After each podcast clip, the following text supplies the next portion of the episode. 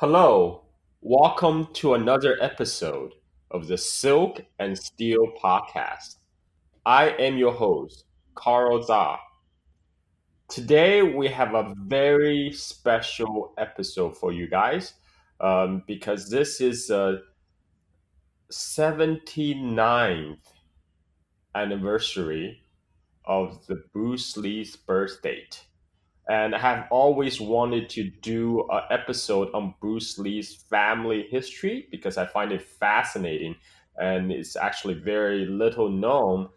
And to help me uh, guest po- um, guest host this podcast is my very good friend David uh, da- Davide Milia. Uh, David Milia is fine. Uh, I, I, I'm gonna try to be authentic, sir. I'm gonna go with Davide. So, Davide. Uh, welcome okay. back to the show, Davide.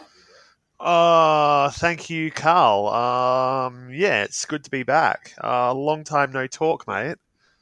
I know, I know. You know, we had such a great fun recording uh, about our Yunnan, our traveling in Yunnan, in China, just talking about Yunnan in general. I mean, I you... just yeah, every time, like even even back when we did um, Clash, uh, that was that was always fun. Um, and then on the earlier episodes of this podcast, yeah, it was also fun. You know, it was good to meet you, and it was good talking about uh, your time here in Yunnan. Oh yeah, and, and and and thank you for that invitation to the water festival. You know, that was an impetus for me to get off my ass in California and book a plane trip to, to China, to, to Asia. You know, like I, I've been dilly dallying and, and finally that was my um, you know excuse. I don't really need an well, excuse, but we we were talking about that from. I met you in uh, like lateish 2017, and uh, that was like the first thing we talked about was um, what was that scene in the East is Red. Uh, the oh, Dai yeah. women coming coming down, um, going up the mountain with the flowers, Yes, you, uh, for the people who are not familiar, you know, maybe they have not heard of this musical extravaganza uh, made in 19, I think 64 or 65, China, called "The East Is Red." For the Chinese uh, music extravaganza, "East Is Red." There's a famous uh, dance number near the end called the Dance of Nationalities and it features uh, um, you know different ethnic groups of, of, China performing their traditional dance. And one particular sequence that stuck out for me was a procession of Dai women with um, garland holding over their heads, and and I was just mesmerized by that whole sequence. And and, and through talking to you, you're the one who told me that that's actually a, a traditional ritual for for the Dai people on the water festival. Yeah, the first day of the Water Festival. Um, Water Festival goes for three or four days. Water Festival is a Buddhist ceremony. It's celebrated all over Southeast Asia. In Thailand, it's called Songkran. Um, it also has a, na- a, different name in Myanmar, which I've unfortunately forgotten. Um, but here it's simply called the Water Festival. And on the first day of Water Festival, the Dehong Dai people they go up the mountain to pick um, garlands of branches, flowers, stuff like that. So they go in procession up the mountain and pick the flowers, pick the branches, and then they come in procession down the mountain and the branches and flowers are used to decorate uh, the Buddhist temples uh, where they worship. And then um, the rest of the holiday is quite different, but that that procession up the mountain and down the mountain is the first day of the water festival and maybe maybe the most significant day of the water festival from a religious viewpoint um, but yeah that, that was what was represented in the east is red and uh, earlier this year carl was able to come here to Mengshi in dehong prefecture in yunnan to experience this for himself. Um, And we'd been talking about this ever since we met each other at the end of 2017. And it was also the first time I'd met Carl. So that was really, that was really, yeah, it was nice for both of us, I think. Um, Quite of a cultural experience. And I must thank you for, you know, bringing oh, me into that. Well, you know, I'm, I'm always happy to have people come visit here. Uh, it's a long way from anywhere. Um, not pretty much no one comes here unless they've got a specific reason to come here. Um, it's not a super famous uh, tourist destination or anything like that, but it does have a very rich and which is really a shame because uh, even in China yeah. itself, uh, Yun, the Dai culture in Yunnan, uh, the best known destination is Xishuangbanna, which is on yeah. the other side of Yunnan. It's on the southeast corner uh, border with uh, with Laos, and yeah. and that's that's you know how when I hear about water festival Yunnan, that's what springs to my mind because I have uh, my uncle on my mother's side was sent down to Xishuangbanna during the Cultural Revolution to work on the rubber plantation, and yeah, and yeah. I think that also is how like the, the idea of Xishuangbanna got introduced to a lot of the you know the, the Chinese people in the in the Han Chinese part of China, and and uh, but was kind of neglected, even though you know after being there talking to people, I realized Mangshi actually hosts the largest water festival in China, and yeah, had- um, people people come here. I just want to cut in for a second. People come here for water festival from all over Yunnan, all over Myanmar, even. Um, Carl, you'll remember that during water festival we met people from Xishuangbanna, Dai people yeah. from Xishuangbanna, Dai people from Myanmar, from Shan State in Myanmar, um, and from other places in Yunnan as well. Um, that it's it's not just um, a local celebration; it is a Dai celebration. It's a celebration for the Dai people from yeah. wherever. Yep. Um, and Yunnan, uh, Mengshi specifically was the center of one of the Dai kingdoms. Um, you know, which really only finished in 1949, at least here. Yes. Um, so it's it's a very important place um, for Dai culture. Yes. Uh, the Dai are also called the Shans in Myanmar. Uh, yeah, and actually, the the Mengshi Dai culture is, I to my surprise, I discovered is actually different from the Dai culture in Xishuangbanna, which is yeah closer, the Xishuangbanna Dai are closer to the Dais across the border in Laos, whereas uh, you know the Mangshi Dai, uh, the Dehong Dai people are closer to uh, people across the border in Myanmar. And I remember uh, during Water Festival, they, you know, we we seen these uh, women from Myanmar donning their best holidays fineries, you know, like beautiful, beautiful traditional dresses uh, I mean, it's a quite a sight. At at my friend's uh, sister's restaurant that time, yeah, yeah, yeah. Um, well, that's that's the thing. My friend, um, he, his family and he are also Dai people. Originally, his mother is a Shan person, a Dai person from Myanmar, but she she has lived here for a long time and so uh, they they are Dai people. It's it's funny that they were born here and they've lived here for their life, so they are considered local Dai people and not Shan people, even though their mother is a Shan person from Myanmar.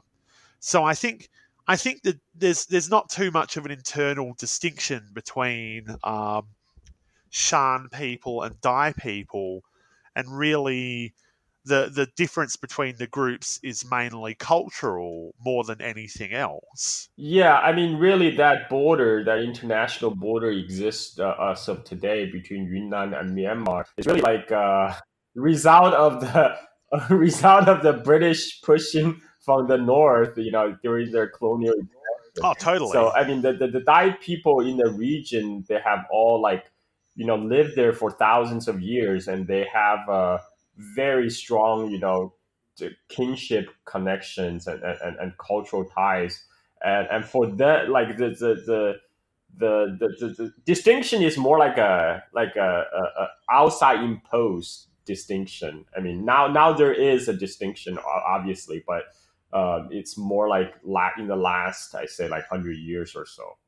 And yeah, um, well, there's um, there's always been Dai kingdoms in the area which have stretched across much of Yunnan but um, from what I can tell from talking to my friends here, um, it's like we we are all Dai people. We are all Shan people. We we are all the same. We have the same origin. Um, however, there are cultural differences because the kingdoms of the Dai people really were spread out over such a massive area. Right, and and so in different places, there's different, you know, like as you say, the Xishuangbanna Dai people are more influenced by Lao culture. Here, the Dai people are more influenced by uh, Myanmar culture. Yeah, because also the, by the Um, geography of Yunnan, because Yunnan is just a series of mountains and valleys. You know, there's a there's some big mountain range between Xishuangbanna and Dehong. So they, you know, the, the that kind of uh, allow different cultural diversity to develop even among the you know the different Dai groups. Um, but we we digress a little bit because we Yeah, a originally came to talk about Bruce Lee and his family. Yeah, Yeah, so let's let's get, yeah, his family yeah let's history. get to um, let's get to our original topic. Um, you know, one of the yes, one of the do. reason I want to talk about this, uh, one, you know, Bruce Lee is a fascinating character, and you know, he's a cultural icon, and and you know now Hong Kong is in the headlines again. You know, you know, a lot of times the, the Bruce Lee, you know, is being evoked, you know, by all people from all right? Oh, And oh yes, the the, the the the the the protests have been influenced by Bruce Lee's, mind you, Bruce Lee's philosophy to to be like Yes. water, and um, that that itself, people assume that Bruce Lee originated this trope, um, which, as as you all know, is not Right. true. Um, I mean, he he he was simply citing a very well known yes. idea that's existed in Chinese culture for um,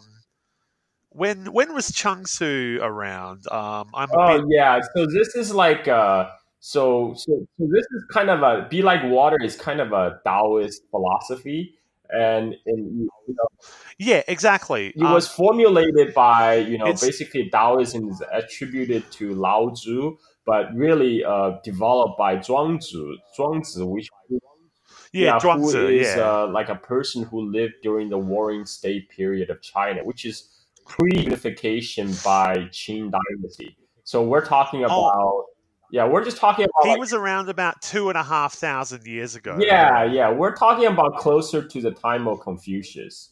Um, it's long Well- time ago.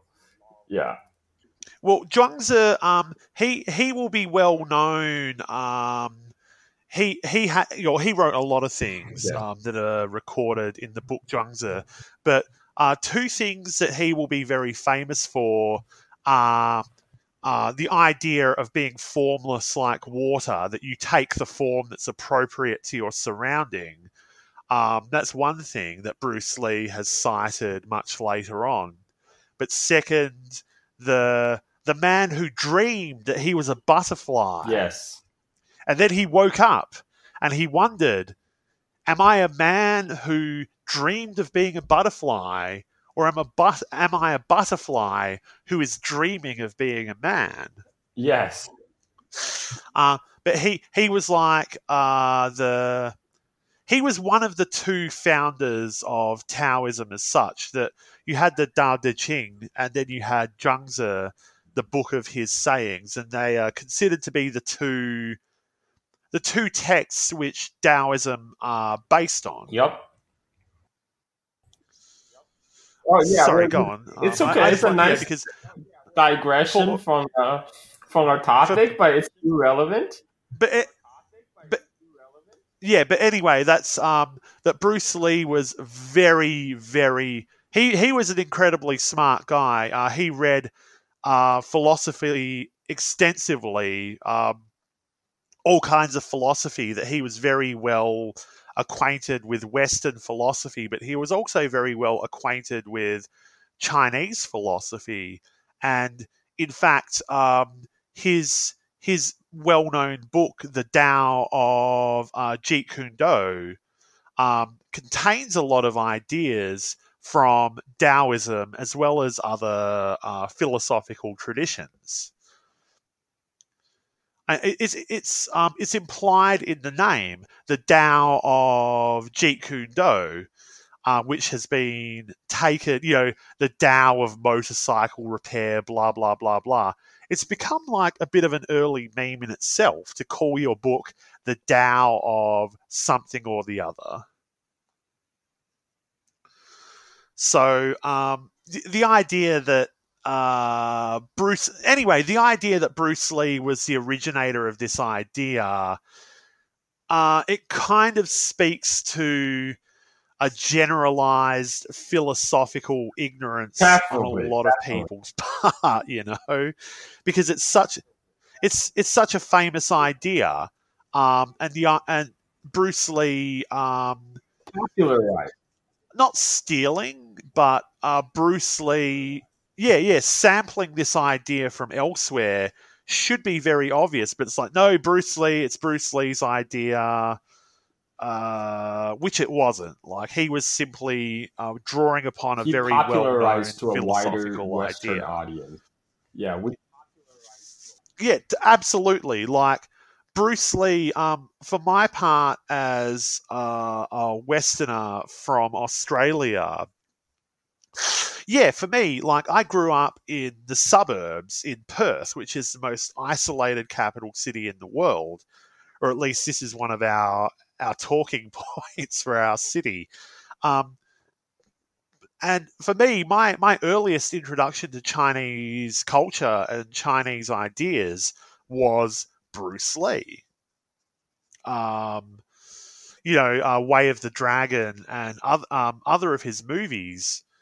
And Bruce Lee was also my introduction to the idea of martial arts. Like, my father was a boxer, so I knew about boxing pretty well from an early age. But watching Bruce Lee's movies is really what got me interested in martial arts. And uh, I went on to study several different martial arts throughout the course of my life. But Bruce Lee, like Bruce Lee, was the man who who brought this knowledge of Chinese ideas and Chinese philosophy to to the Western Yeah. world, really. Like and, and made it made it something desirable, made it something that people were interested in, not just uh, this collection of uh, racist tropes for for idiots to to make fun of, but he he gave it esteem, like he gave it he gave it some pride, you know, that people people thought, yeah, this there's something to this, you know, this is something that I could I could definitely benefit from learning about and being yeah, and the in. the the interesting part about Bruce Lee's story is his his life is really uh, kind of typifies the, the Asian American experience because Bruce Lee, as people may well Yeah. know, he was actually born in a San Francisco hospital, so he he he is American by birth. Yes. and he grew up in Hong Kong and then you know traveled to US for education and and you know in doing so you know he tried he goes through that period of trying to assimilate into the mainstream American culture. He went to US university where he majored in philosophy actually. And then he um you know tried to bring the bring his uh, heritage and culture and try to introduce to the wider Western audience by starting the the kung fu school. And and you know and also breaking into Hollywood. Um, but eventually he ran into that glass ceiling because you know when he suggested the idea of of a TV show, you know, how, about a, a Chinese traveling Chinese ah. uh, a Shaolin monk in the American West, you know, having adventures. So Hollywood yeah. took his idea, but they felt Bruce Lee was too Chinese to play the play the, the main character who is a Shaolin monk. So they decided to cast David Carradine, you know, Irish American. Yeah, as as the as the half as the half Chinese Taoist yes. monk traveling the Wild West. And then they, I think they actually went with that thing yes. that they taped his eyebrows back a bit so he would, quote, yes. look more Chinese. And yeah, they, they had David Carradine who who kind of sucked. Like he, he wasn't a martial artist. He didn't he didn't have the moves. He didn't have anything. He was just like some Western guy. and the idea the idea was supposed to be for Bruce Lee, who was this ridiculously athletic and ridiculously talented martial artist, among other things. And they gave it to a non martial artist Irish guy. because Bruce Lee is too Chinese to play Which, a Chinese person in Hollywood, and and and so Bruce Lee being too Chinese, and that's the thing about Bruce Lee, which I'm sure you'd like to get onto.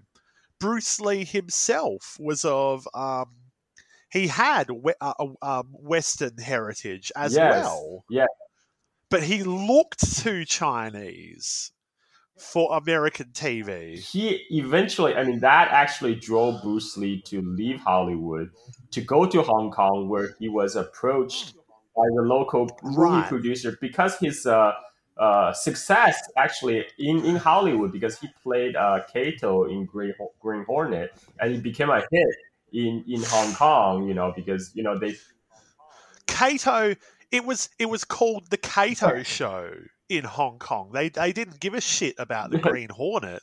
They cared about this Chinese guy kicking ass yeah. all over the place. Like it was it was the he was the man in Hong Kong even before he went there. Yes, so so he capped and was able to capitalize his fame in Hong Kong and and that's where he really you know found his stardom like like in Asia when he returned to his roots. I mean, so so in, in a way, this is like he exemplified uh, in many ways, you know, the, the Asian American story even rings true till this day. Yeah. Um, uh, well, well, everything Bruce Lee touched turned to gold. Like you know, he said you said he went to Hong Kong. Um, he he was in in in uh, he negotiated with both uh, Shaw Brothers Studio and Golden Harvest, right? Um, and he he eventually ended up working for Golden Harvest. Um, and that's really what made Golden Harvest. And then Golden Harvest went on to they were the the production studio behind Bruce Lee's early movies, Jackie Chan, Sammo Hung. Um, they they became like uh, before that Shaw Brothers were were like the kings of Hong Kong martial arts cinema. But after Bruce Lee, um, Golden Harvest really became the the big player in town. Yeah, and, uh, and sorry, and from, and from his success in Hong Kong, that eventually, you know, that that success filtered back to the West, and, and people in the West finally discovered Bruce Lee. It's like, wow, this is amazing. And and what so well, I, his what I want. Sorry, go ahead. No, um, go ahead. His his sorry his his Hong Kong movies they weren't getting um, mainstream uh, play in American movie cinemas at the time, but they were getting extensive play um, in Chinatown cinemas. You know, like the the cinemas where like Asian people, Chinese people, and other other people from Asia would go to um, watch movies from their home countries or from China or Hong Kong or whatever. And Hollywood noticed just how much money this guy Hong Kong. Yeah, well, Bruce Lee was was was rel- was relatively well known in Hollywood anyway because he'd been on the Green Hornet and so on, and also because he had all these superstar martial arts. Um, he had all these superstars as his uh, clients. Like he would teach martial arts as well. That was one of his other um, hustles. So he was pretty well known. But then Hollywood took notice when they went, hang on, this guy's movies generating more money than anything else in the in the Chinatown circuit. Like he's obviously got something. We need to get him for a for a proper Hollywood movie, you know. And that's when they started. They opened up negotiations with him, and they were willing at that point to deal with Bruce Lee on the terms that he wanted. And that's and that's when Enter the Dragon became something that um, started to happen. Uh, yeah, and one of the features of a lot of the Bruce Lee kung fu films, it's about the Chinese pride. You know, yeah. it's always like it's very um, kind of like assertive, uh, uh, like a, being a, a Chinese person, and and this is something that's you know definitely um, a feature of the, the, the, success of the, the Bruce Lee movies. I think. Well, well, notably Fist of Fury. You know, um, that's that's um, that's based on well, you know, loosely based on a uh, historical figure, Huo Yuanjia, um, that he he was fighting. This is back in the late 1800s, early 1900s. He was fighting foreign fighters um, at a time, you know, when when China was basically getting punked by every Western country in the world, and this guy Huo Yuanjia was taking on foreign fighters and beating their asses. Um, and Fist of Fury has him playing Chen Zhen, a, a student of Huo Yuanjia, right? Yep. And he, you know, you know, all the famous scenes, him going into the, um, you know, the, like this is at a time where basically the Japanese are running amok in uh, Shanghai, and uh, you know they have a sign. Oh, you know, China is the sick man of East Asia And yeah. Uh, the movie is set in the 1910s in Shanghai. Um, and there's, you know, there's a Japanese dojo, and uh, basically they're um, engaged in provoking and humiliating the local Chinese people. Like they go, they go to a Chinese uh, martial arts school with a sign saying, you know, China is the sick man of Asia, and um, uh, you know, like, oh, I'll I'll eat I'll eat this sign if any if any of you punks come and fight me and beat me. Um, and Bruce Lee's character, of course, you know, Bruce Lee's character is always very, very, you know, they're they're they're ready to fight at any moment.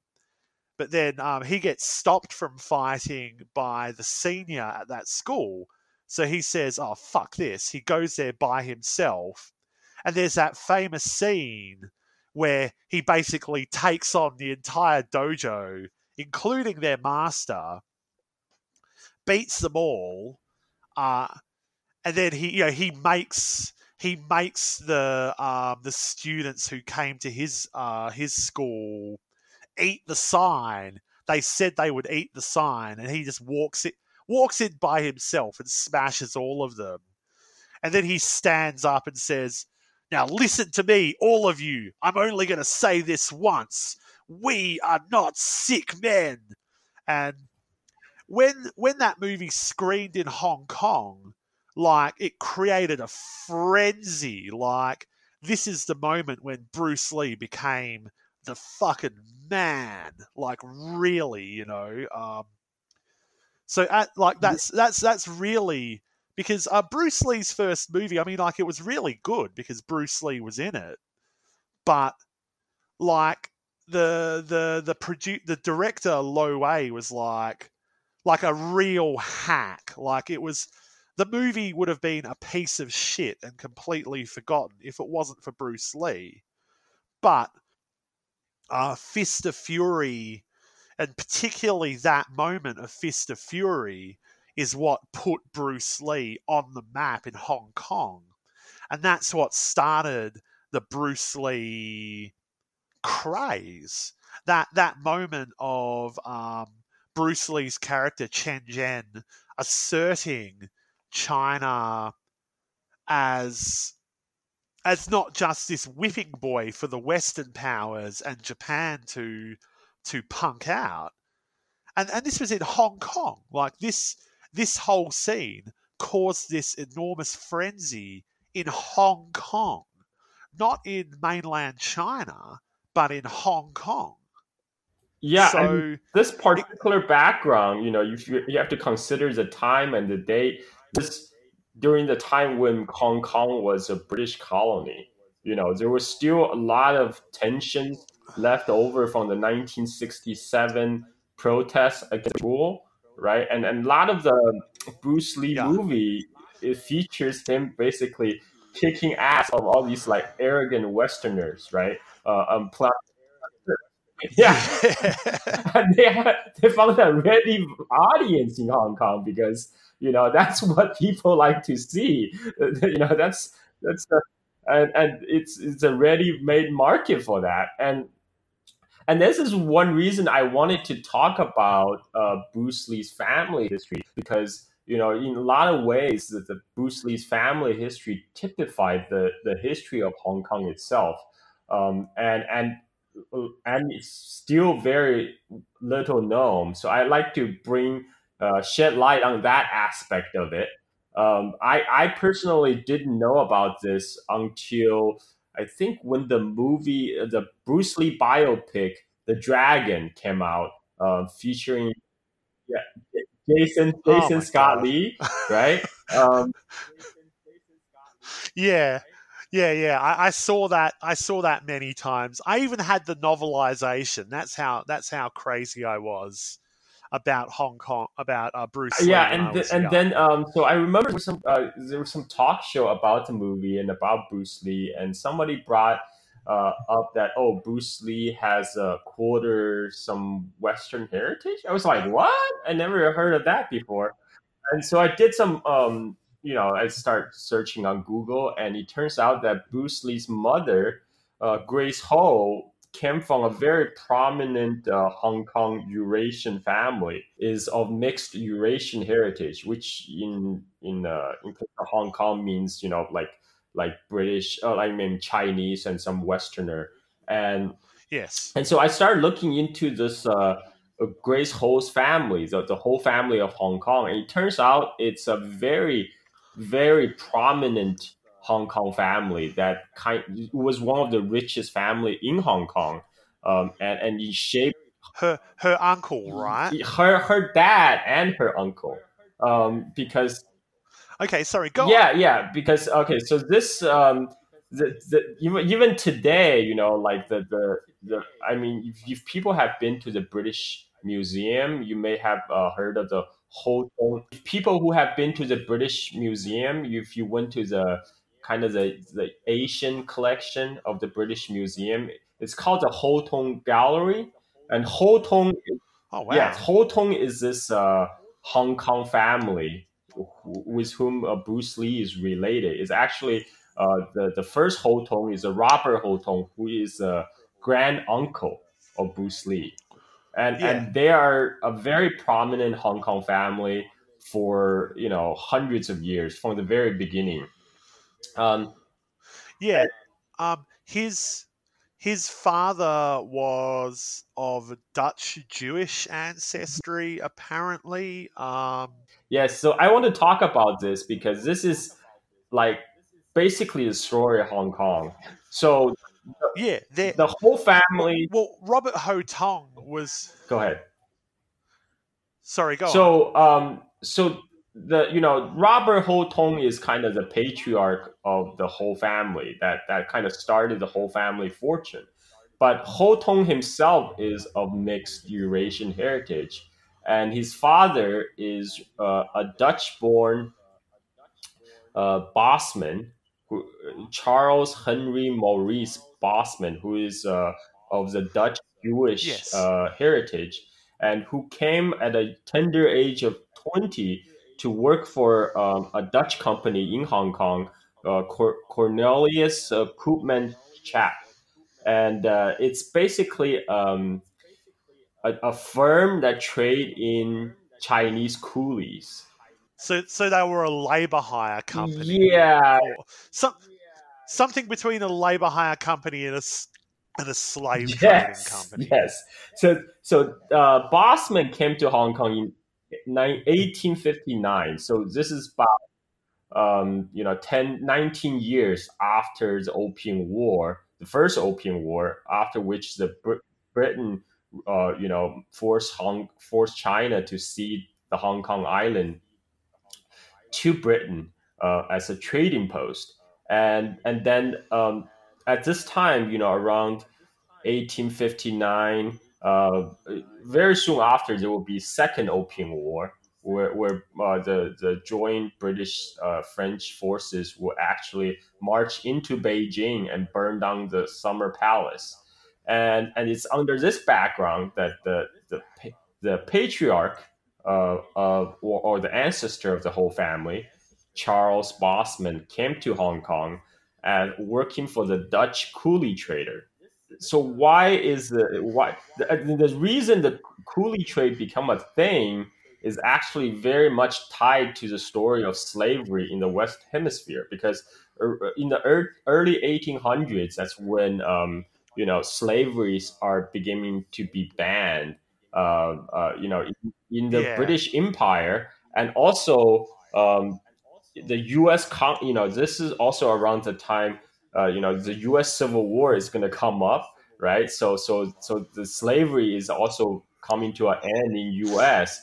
and then in 1867 the U.S. Congress banned the coolie trade to USA as a form of slavery because as soon as uh, um, slavery was banned in U.S., then there was um, then then then U.S. started to import uh, coolie laborers from China, you know, to build railroads in California, et cetera, et Yes. cetera.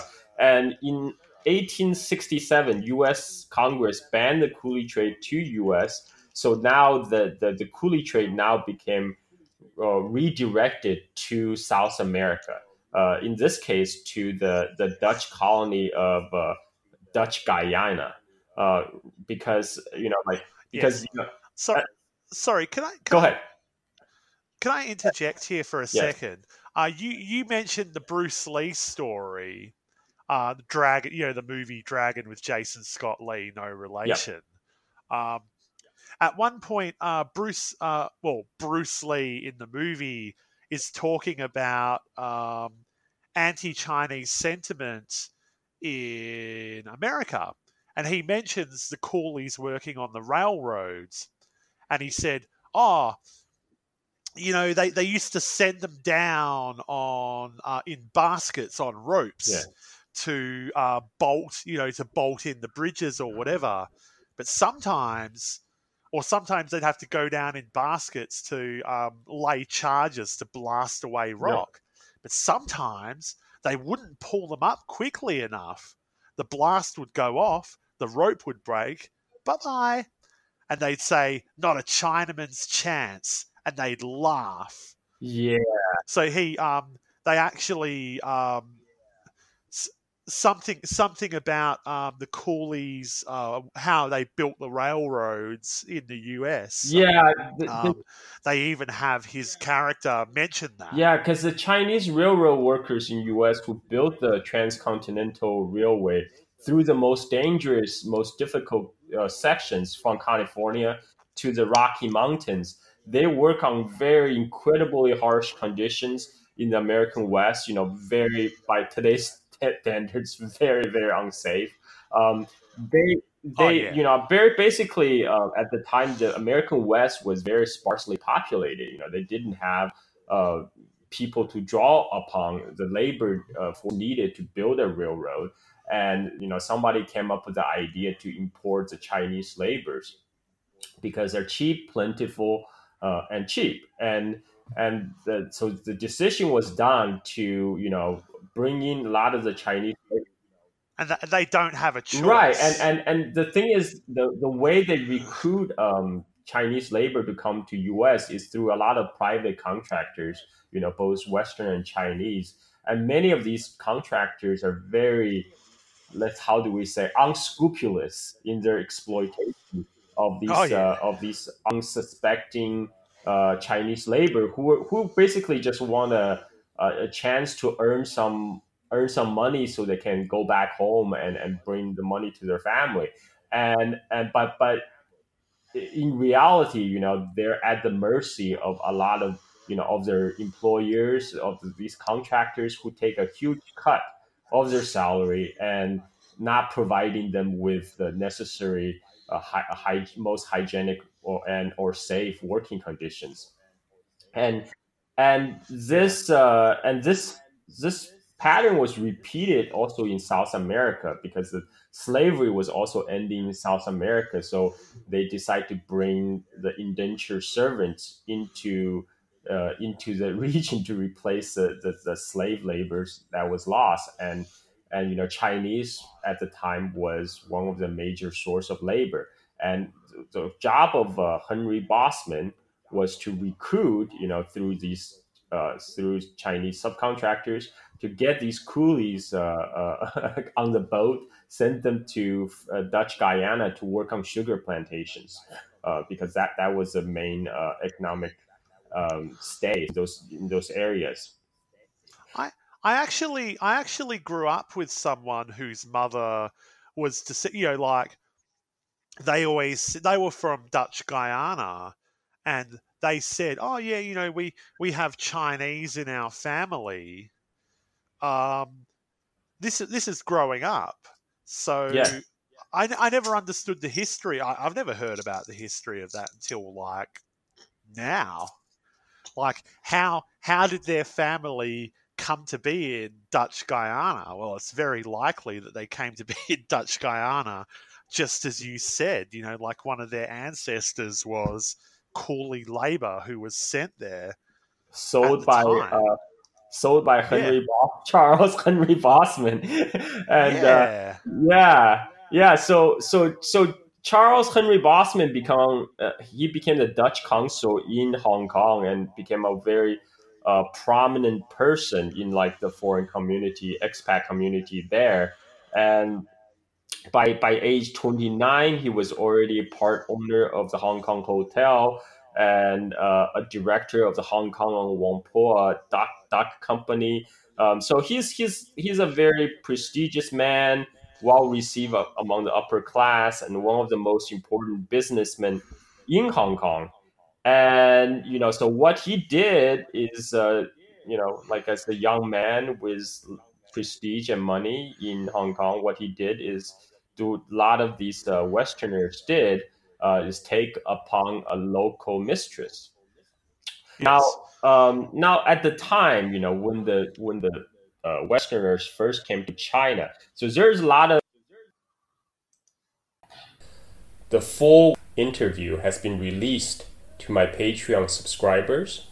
To subscribe, search in Google the Silk and Steel podcast.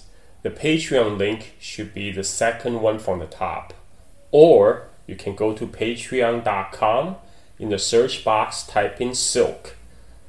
The Silk and Steel podcast should be the first one in the result. I put in a lot of time and effort to put together this podcast and I do ask you for your support. For $5 a month, you will receive premium patron only episodes like this that details culture, politics, history of China, its surrounding region, and China's relationship with the world.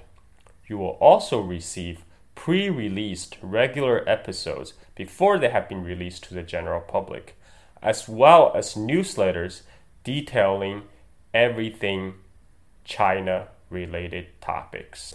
I hope you enjoy the show and I hope you subscribe. Thank you for listening. Bye bye.